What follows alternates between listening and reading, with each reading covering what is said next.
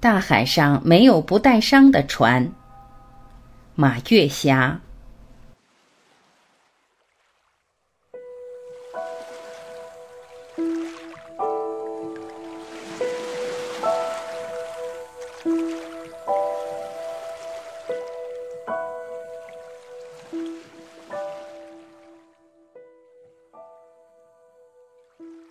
波涛汹涌的大海上，船只在乘风破浪中前行，有时面对的是风和日丽，有时面对的是狂风暴雨，当然还有许多不确定性，就像我们的人生之旅。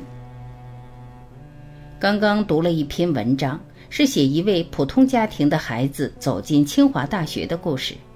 他今年以湖南省文科第一名的成绩考上了清华大学。当天和他一起来的是行李箱和书籍，还有一张妈妈的遗照。以前我梦想着我上大学了，要带妈妈一起到大学看看。现在我上大学了，妈妈却看不到，所以我把妈妈的照片带来了。最爱的妈妈突然离世，对于青春期少年来说，是生命中无法承受之痛。但是他很快发现，越是这样，自己越在痛苦中不断沉溺，就像一个跌落深渊的人往无尽的黑暗里掉。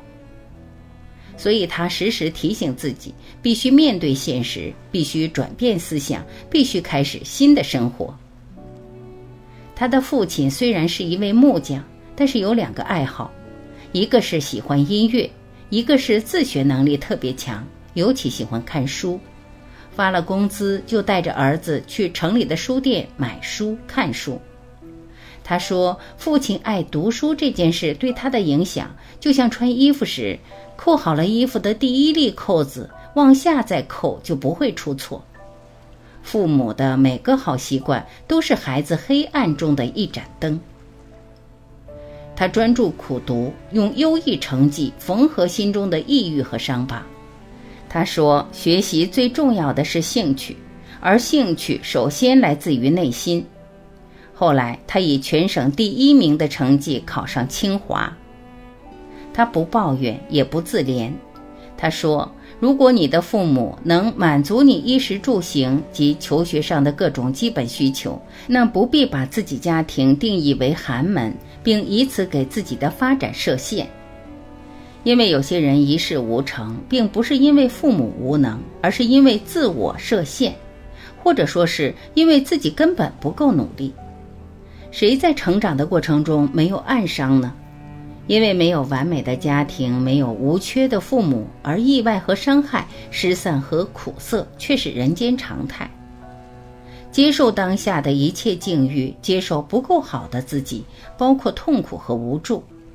先接受，先安放，然后才能在接纳中找到突破口，定出自己的奋斗目标和行动细节，把痛苦化作成长的动力，然后不顾一切的成长。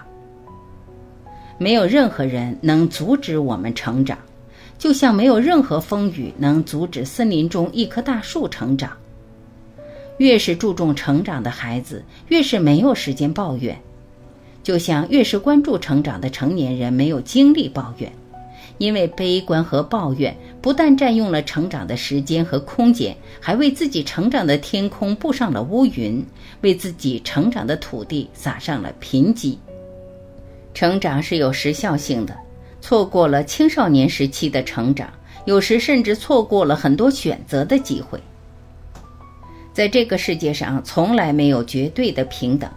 普通人家的孩子，只要父母能给你提供衣食住行和生活保障，他们已经为你拼尽了全力。自己缺乏努力，而把不努力的后果抱怨家庭、抱怨环境、抱怨命运，真是一种误区。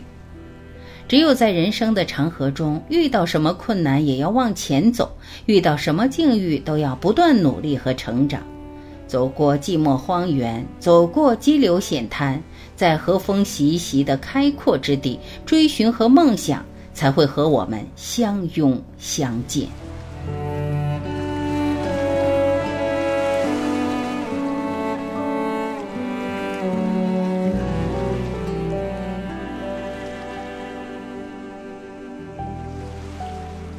感谢聆听，我是晚琪，再会。